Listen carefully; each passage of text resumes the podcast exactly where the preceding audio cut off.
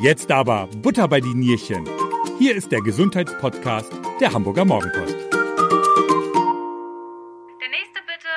Vom Bett direkt an den Computer klingt erstmal nach einem großen Benefit. Aber Homeoffice bedeutet für viele von uns auch Arbeiten am Küchentisch. Denn wer hat schon ein eingerichtetes Büro zu Hause? Wir bewegen uns alle weniger, weil auch die Fitnessstudios zurzeit geschlossen haben.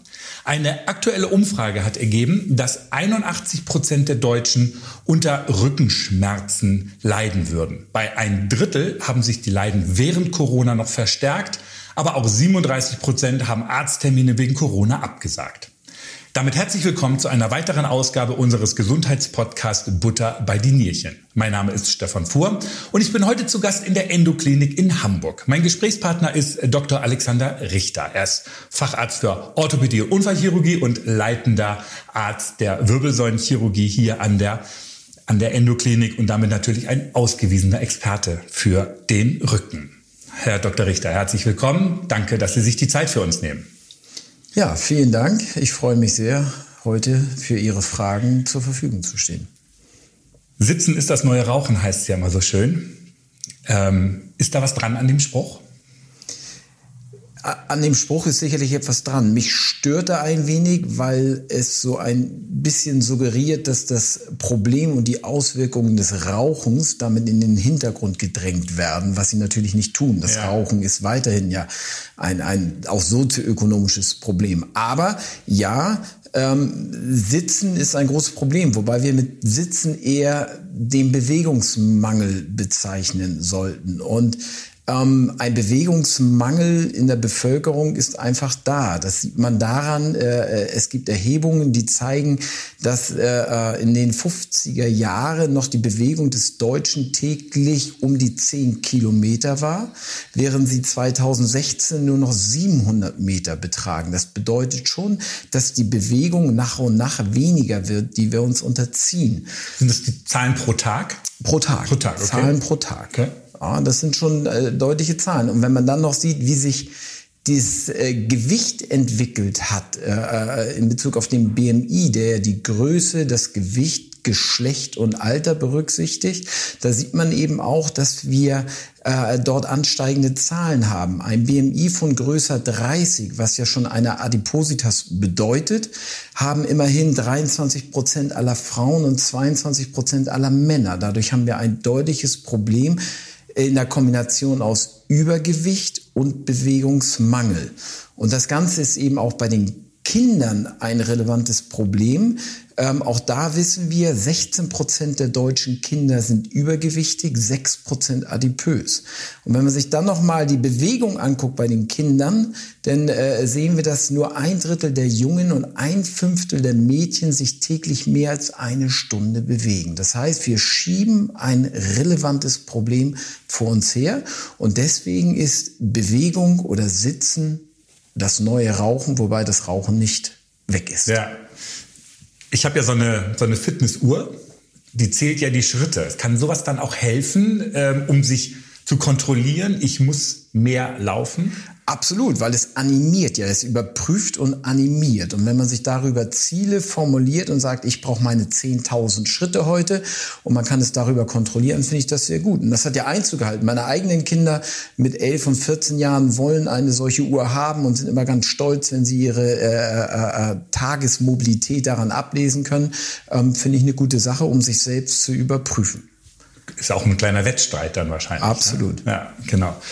Wir wollen aber mal ein bisschen auch über das Homeoffice reden, jetzt während der Corona-Zeit. Ja. Ich habe im Internet gelesen, dass die Beschwerden häufig, da hieß es so schön Kona-Schuh, also im Bereich Nacken, Schulter, Kopf, Nacken, Schultern auftreten. Warum gerade dort? Oder Stimmt das überhaupt? Ist das, das ist absolut richtig. Auch? Äh, wir beobachten vermehrt Schmerzen im Schulter-Nackenbereich, gefolgt dann von Schmerzen im unteren Rückenbereich und dann isolierter Schulterbereich. Aber der Schulter-Nackenbereich ist sehr stark betroffen. Ich denke, das ist dem geschuldet, äh, äh, dass eben die Kombination aus Homeoffice mit weniger Bewegung dazu beiträgt, dass wir Sitzpositionen einnehmen, die eben verstärkt muskuläre Probleme im äh, äh, äh, Kopf, Schulter, Nackenbereich äh, äh, bedingen. Ähm, hinzu kommt der allgemeine Bewegungsmangel dann. Ich glaube, dazu kommt dann noch der Stress, dem wir durchaus unterliegen. Homeoffice bedeutet ja auch Stress. Ähm, wenn zum Beispiel, wie es im Lockdown war, wo die Kinder noch zu Hause sind, wenn sie beschult werden müssen, wenn die beschäftigt werden müssen und all diese Dinge dann auch noch anfangen, dann haben wir einen Stress, aber wir haben auch eine seelische Belastung. Seelische Belastung äh, über den Beruf selber, wie geht es weiter, Existenzängste, allgemeine Ängste, die Kinderversorgung parallel. Und nicht umsonst gibt es ja diesen Spruch auch, mir sitzt ein Problem im Nacken. Und das ist ja spiegelt das einfach wieder. Und deswegen vermehrt Schulter-Nackenbereich, aber eben auch die untere äh, äh, Lendenwirbelsäule. Man zieht dann auch die Schultern immer so ein bisschen hoch. Ne? Man kennt das, also von einem selber ja auch. Manchmal, wenn man. Genau. Ne? genau, diese angespannte Sitzhaltung, wo man dann sozusagen Muskulatur anspannt, äh, die Schultern hochzieht und all diese Dinge, was dann eben zu muskulären Problemen äh, in diesem Kopf-Nackenbereich, Kopfschmerzen und so weiter führen kann. Ich habe im Internet den schönen Begriff gelesen, dynamisches Sitzen. Also dieses, ähm, man arbeitet am Küchentisch oder Laptop auf dem Schoß, auf dem Sofa, man verkrampft dann wahrscheinlich auch durch die Sitzhaltung und dann kam in dem Zusammenhang dynamisches Sitzen, aber das deckt sich vielleicht mit dem, was Sie gerade eben gesagt haben, Bewegungsmangel. Man muss halt mal von der rechten Pobacke auf die linke äh, wechseln oder eben halt auch einfach mal den Platz wechseln zwischendurch. Genau. Man, man kann das auch aktives Sitzen nennen. Bedeutet, ähm, man sollte unbedingt, wenn man auch zu Hause arbeitet, äh, äh, monotones Sitzen vermeiden bedeutet regelmäßige Positionswechsel, dass man, wie Sie schon gesagt haben, mal sich nach vorne, nach hinten neigt, aufrecht sitzt, mal ein bisschen sich zurücklehnt, aber eben, dass man auch aufsteht. Wenn man zum Beispiel telefoniert, dass man das im Stehen oder Gehen macht, einfach um Bewegung zu generieren und auch nach dem Arbeiten dann eben durchaus mal einen Spaziergang außerhalb der eigenen Wohnung äh, äh macht, um eben dort eine Aktivität in diese Tätigkeit hineinzubringen.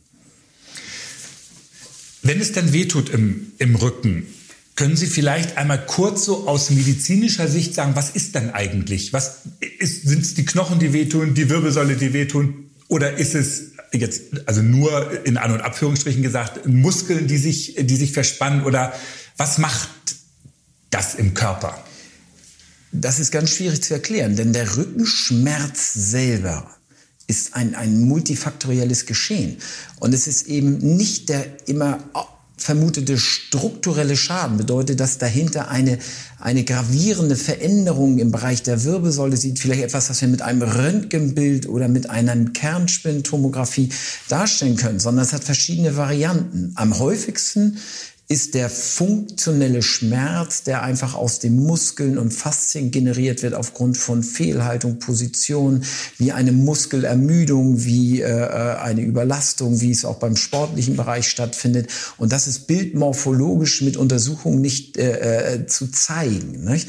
Häufig wird aber auch der, der Rückenschmerz über die Psyche unterhalten, bedeutet über Angst, über depressive Phasen, äh, äh, aber auch über soziale Komponenten wie Probleme am Arbeitsplatz, familiäre Probleme, also Dinge, die wir überhaupt nicht äh, äh, äh, morphologisch erfassen können. Und nur ganz selten ist ein struktureller Schaden der Wirbelsäule, zum Beispiel ein Bandscheibenvorfall oder eine Instabilität, verantwortlich für die Beschwerden. Wir gehen davon aus, dass lediglich zehn Prozent der Rückenschmerzen eine strukturelle Ursache haben, welche alle anderen eben aus verschiedenen Faktoren äh, äh gebildet werden. Und deswegen sagen wir auch, dieses multifaktorielle oder nicht strukturelle Rückenschmerz ist der sogenannte unspezifische Rückenschmerz. Das heißt, es fehlt die spezifische Ursache, die wir dann auch einem Patienten zeigen können. Wir neigen ja immer dazu, dass wir sehen wollen, warum habe ich Schmerz? Zeigt mir am Bild die Quelle meines Schmerzes und dann müssen wir eben manchmal sagen,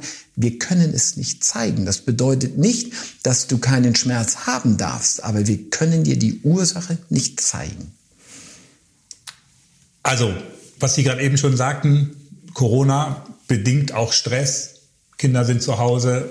Also ist es jetzt doch nicht nur das falsche Sitzen oder befeuert das falsche Sitzen dann noch den möglichen Schmerz im Rücken oder den Schmerz im Rücken? Alles zusammen. Es ist das, das, das falsche Sitzen, es ist der Bewegungsmangel, es ist die Abwechslung. Es ist ja nicht nur, dass man zu Hause arbeitet, es fehlt uns auch der, der, der, der Weg zur Arbeit, wenn man dann bei der Arbeit ist, was weiß ich, der Weg zur Mittagspause, die Treppenstockwerke, die man zu Fuß zurücklegt oder auch nach der Arbeit äh, äh, dann das äh, äh, äh, Verlegen in einem Fitnessstudio, wo man sagt, bevor ich nach Hause gehe, mache ich noch eine Stunde meine Übung. All diese Dinge fehlen. Und dann kommt natürlich noch der Stress im Hause dazu und natürlich dann auch der Arbeitsplatz zu Hause. Denn das, was ja wir im Büro mittlerweile, was ja etabliert ist, ergonomisches Arbeiten bedeutet ein, ein Stuhl, ein, ein, ein vernünftiger Schreibtisch, der auf meine individuellen körperlichen Bedürfnisse ausgerichtet ist, die, der Abstand zum Bildschirm, die Bildschirmgröße, äh, äh, äh, die Position des Bildschirms, all diese Dinge, die ich ja nicht zu Hause eins zu eins umsetzen kann. Dann sitzt man auf dem Küchenstuhl, äh, äh, der vielleicht zu, zu niedrig ist oder zu hoch, der Tisch ist zu niedrig oder zu hoch, ich kann ihn nicht angleichen, die Arme liegen nicht richtig auf dem Tisch. Das heißt, ich gehe in eine Fehlposition hinein, die dann noch äh, äh, dazu führt, dass dann eben auch muskuläre Schmerzen aufgrund dieser Fehlbelastung entstehen. Also ich hatte ja auch schon mal Rückenschmerzen nach so einem langen Tag am Schreibtisch. Auch es war in diesem Fall ja noch nicht mal Homeoffice, aber ist ja egal. Aber es war jedenfalls auch äh, Rückenschmerzen. Ich habe das dann abends mal ähm, meinen Eltern erzählt und da kam gleich der Spruch, wer, komm du mal erstmal in unser Alter. Da musste ich ein bisschen grinsen. Ähm, kann man sagen, dass es ist das irgendwie so altersbedingt? Ähm, haben jüngere Leute weniger Probleme äh, mit dem Rücken als ältere? Kann man das überhaupt sagen? Das ist eine schwierige Frage. Also ja, ältere Menschen haben häufiger Probleme im Sinne von Rückenschmerzen. Nun ist ja das Älterwerden alternativlos, sage ich dann immer. Wir können uns dagegen nicht wehren und wollen uns ja eigentlich auch nicht dagegen wehren. Und natürlich ist es auch so, dass mit dem Älterwerden sich die die Funktionsfähigkeit unseres Gewebes verändert. Es ist ja illusorisch zu denken, dass wir äußerlich älter werden, im Spiegel gucken, graue Haare bekommen oder ähnliches und denken in uns drin, unser Gewebe hat weiterhin die Qualität äh, eines Jugendlichen. Das ist nicht so. Wir unterliegen Alterungsprozessen des Gewebes, die sich dann eben auch in einer verminderten Belastbarkeit ausdrucken können. Äh, ähm, die muskuläre Kraft schwindet mit zunehmendem Alter. Äh, äh, ähm, die, die, die, die Bandscheibenqualität selber verändert sich mit zunehmendem Alter und dadurch sind wir dann auch anfälliger für Rückenschmerzen. Insofern ja, das Älterwerden kann dieses auch befeuern. Dazu kommt dann eben aber auch noch, dass wir eben in jüngeren Jahren eher aktiver sind und diese Aktivität dann ab nimmt, weil wir eben beruflich eingebunden sind, dann nicht noch die Zeit haben, zwei, dreimal die Woche Sport zu machen, familiäre eingebunden und, und, und ähnliches und dadurch eben auch noch die muskulären Kompensationsmechanismen weniger werden. Sport ist wichtig, ne? Sport ist wie Bewegung wichtig. Bewegung, äh, äh, sportliche Aktivitäten hilft uns aktiv zu bleiben. Und äh, äh, äh wenn wir schon einer alterungsbedingten Veränderung unserer Muskulatur und unseres Gewebes unterliegen, muss man zumindest das, was uns zur Verfügung steht, so gut wie möglich trainieren, um unsere Leistungsfähigkeit oder unsere körperliche Belastungsfähigkeit zu erhalten, soweit es eben altersbedingt möglich ist. Auch das muss man einsehen. Mit dem Älterwerden werden wir Aktivität und Belastbarkeit verlieren. Damit muss man sich arrangieren. Kommen wir nochmal zurück nach einem Rückenschmerz nach einem Arbeitstag. Ähm, muss man dann still vor sich hinleiden oder kann man auch was tun, um den Rücken dann zu entlasten? Vielleicht haben Sie so zwei, drei Tipps für uns. Selbstverständlich kann man was tun. Ich denke, Entspannung ist ein ganz weniger Faktor. Ich muss mir etwas suchen, wo ich Entspannung erlange. Und wenn es der Spaziergang im Wald ist, im Wald momentan spazieren ist ja sehr en vogue, mhm. Äh, ähm, dass man sagt, eben nach der Arbeit, dass man den Tag gestaltet wie ein normaler Arbeitstag. Bedeutet aufstehen, man nimmt sich die Zeit bis zu einer ersten Pause, bis zu einer Mittagspause und dann nach Feierabend 16, 17 Uhr, dass man sagt, so jetzt gehe ich vor die Tür und gehe immer eine Stunde raus und gehe einfach nur spazieren, um eben auch diesen Arbeitsplatz zu verlassen, weil sonst ist ja mein, mein Wohnort gleichzeitig mein Arbeitsplatz und einfach um mal dort einen Tapetenwechsel zu machen.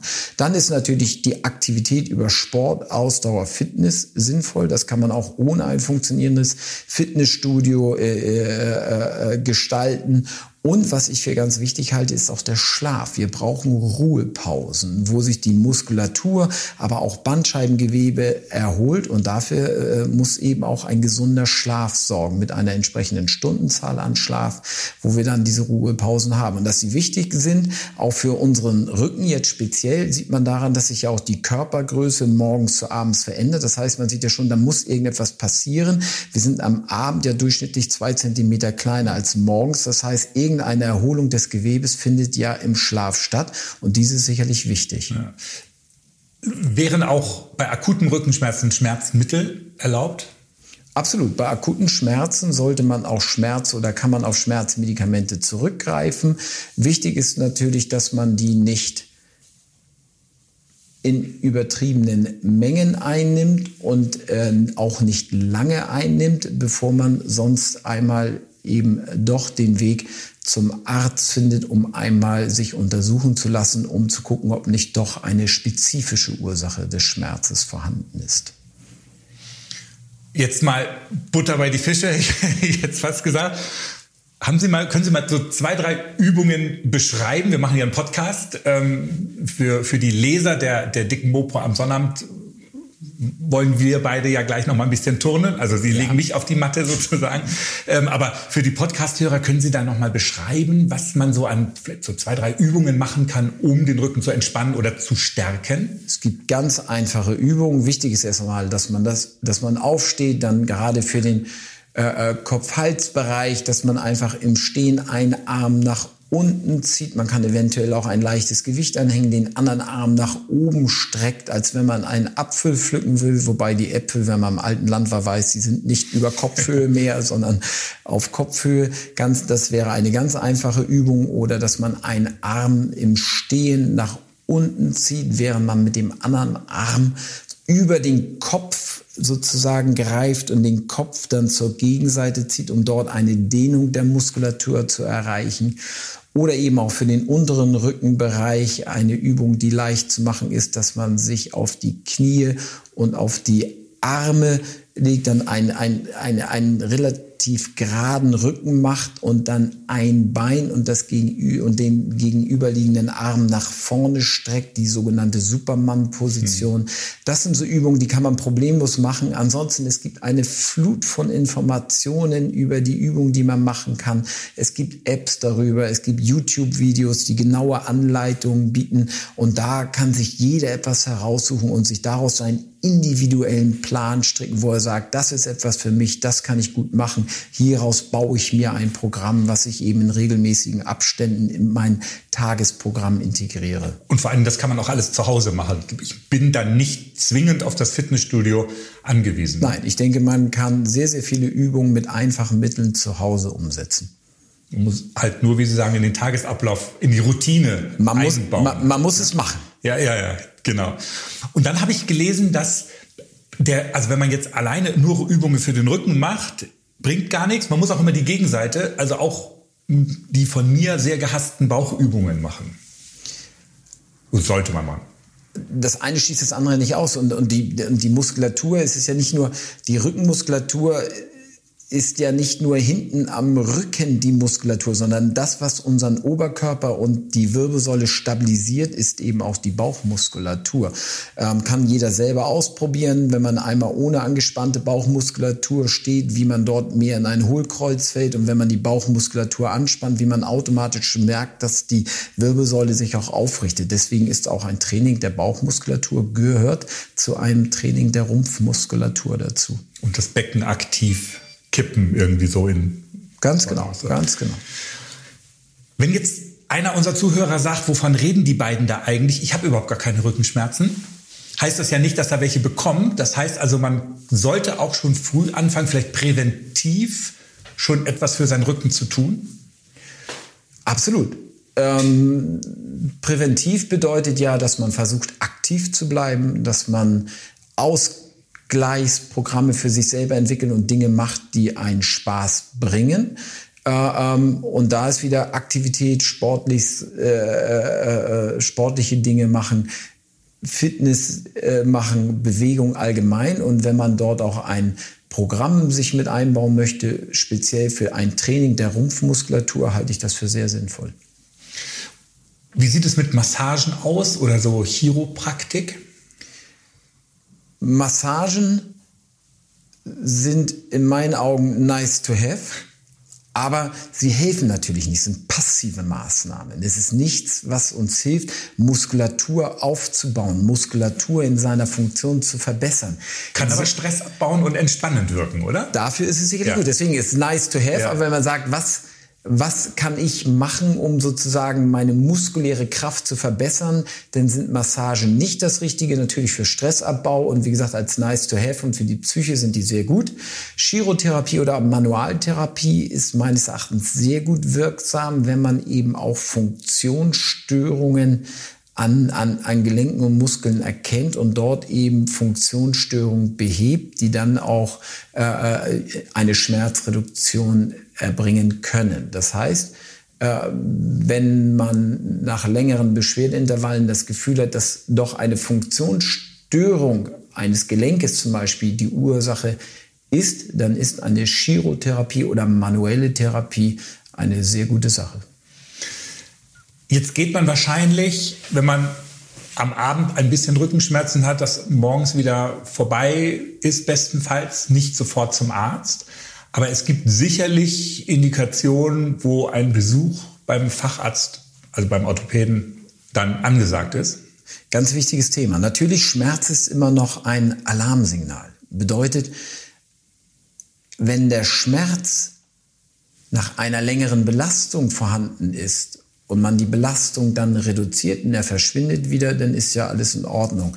Äh, aber wenn der Schmerz eben nicht wieder verschwindet oder Zeichen hinzukommen, die man als nicht in Anführungsstrichen normal oder bekannt befindet, bedeutet, ein, ein, ein Kribbeln im Bein, ein Taubheitsgefühl im Arm, eine Kraftlosigkeit irgendwo in einer Muskelregion, dann sind das Alarmsignale. Und dann sollte man selbstverständlich zum Arzt gehen, damit der Kollege anhand einer Untersuchung feststellen kann, bestehen Warnsignale wir nennen das Red Flags, Warnsignale, die uns darauf hinleiten, dass doch eine spezifische Ursache für dieses Schmerzgeschehen verantwortlich ist und muss sich dementsprechend eine weitergehende Diagnostik machen, sei es ein Röntgenbild der betroffenen Region oder eine erweiterte äh, äh Diagnostik im Sinne einer Kernspintomographie machen, um eben zu gucken, ist eine spezifische Ursache vorhanden. Deswegen unbedingt sollte man bei länger andauernden Schmerzzuständen und eben Risikofaktoren oder, oder, oder Zeichen, die auf eine spezifische Ursache hinweisen, unbedingt zum Arzt gehen, um das weitergehend abklären zu lassen. Auch eine längerfristige Schmerzmedikamenteneinnahme macht keinen Sinn, ohne vorher einmal das ärztlich weitergehend abzuklären. Jetzt haben ja viele Angst, während Corona in ähm, in Arztpraxen zu gehen oder auch in ein Krankenhaus zu gehen, wie hier in die Endoklinik zu gehen. Die Angst ist begründet oder nicht begründet?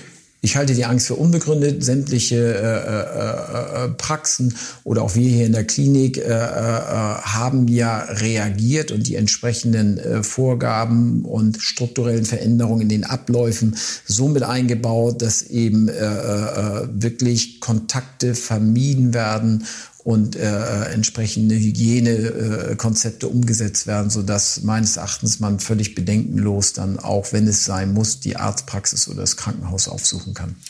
Eine zweite große Angst ist ja immer, Sie grinsen schon, Sie wissen wahrscheinlich genau, was jetzt kommt. Oh Gott, der will mich sofort operieren.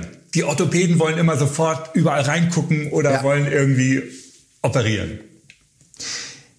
Die Angst ist meines Erachtens unbegründet, weil klar. es ist ja nicht, es ist klar, ich bin der Chirurg. Ja. Es ist ja nicht so, dass wir immer operieren wollen. Und äh, wir stehen da sehr im Fokus. Es ist ja eine über die letzten zehn Jahre fast anhaltende Diskussion, dass in Deutschland zu viel zu schnell operiert wird. Auch gerade die Wirbelsäulenchirurgie ist dort stark im Fokus. Ähm, erst einmal muss man sagen, dass die Zahlen der Techniker Krankenkasse gezeigt haben, dass auch die Wirbelsäulenoperation gerade in, in den Monaten März, April, Mai deutlich zurückgegangen sind und auch bisher in diesem Jahr nicht das Niveau erreicht haben wie in den Jahren davor. Also Corona-bedingt jetzt. Ne? Corona-bedingt interpretiert man das so. Ja. Einmal um zu sagen, also es wird nicht mehr operiert. Ähm, wird zu viel operiert? Ich denke, nein. Ich kann da natürlich nur für, für uns sprechen. Wenn wir operieren, ist die Operation immer die letzte Möglichkeit. Es gibt wenige an der Wirbelsäule dringliche, wie wir das nennen, Indikation für eine Operation. Das sind dann eben Lähmungszustände aufgrund von, von, von, von Nervenkompression bei Bandscheibenvorfällen oder bei Spinalkanalstenosen oder Veränderung des Rückenmarkes bei Einengung im Bereich der Halswirbelsäule, wo wir eine dringliche Entscheidung für eine Operation sehen.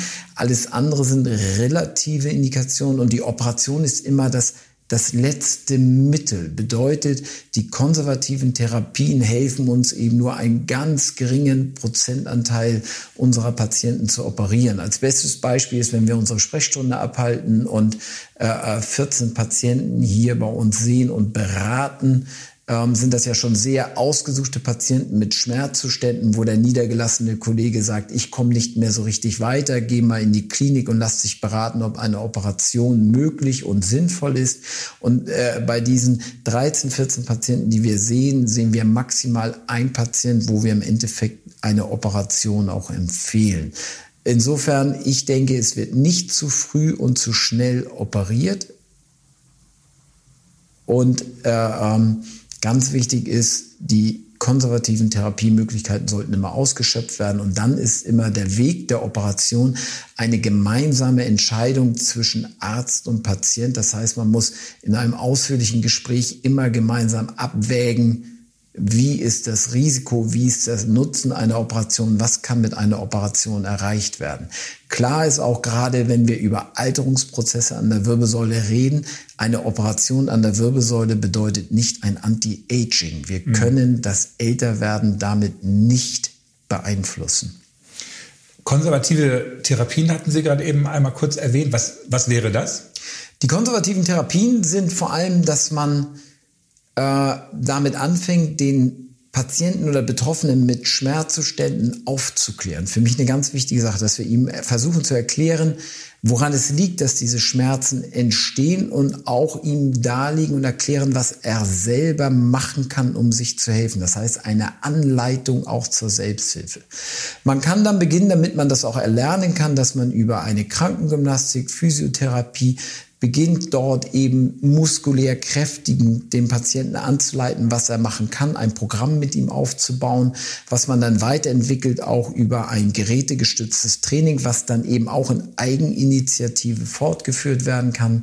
Bei akuten Schmerzzuständen, dass man eben auch durchaus mit einer medikamentösen Therapie äh, äh, dort herangeht und äh, äh, äh, ähm, dem Patienten, zum Beispiel bei übergewichtigen Patienten auch äh, versucht, dass eine Änderung im gesamten sogenannten Lifestyle dann stattfindet äh, äh, und ihn insgesamt anleitet, auch selbst etwas für sich zu tun. Und ganz klar ihm auch formuliert, wenn es sich um, um alterungsbedingte Veränderungen an der Wirbelsäule handelt, dass es keine Heilung dafür gibt, dass man nur gucken kann, welche Maßnahmen ergriffen werden können, um die Schmerzzustände zu reduzieren und dass auch der Patient selber etwas dafür tun muss und dass es keine schnelle Lösung gibt. Eine Spritze kann Schmerzzustände reduzieren, aber einen Schmerz nicht wegspritzen, dass er nie wieder auftreten kann. Und all diese Dinge muss man dem Patienten vermitteln, denn auch die, die, die, die, die Patienten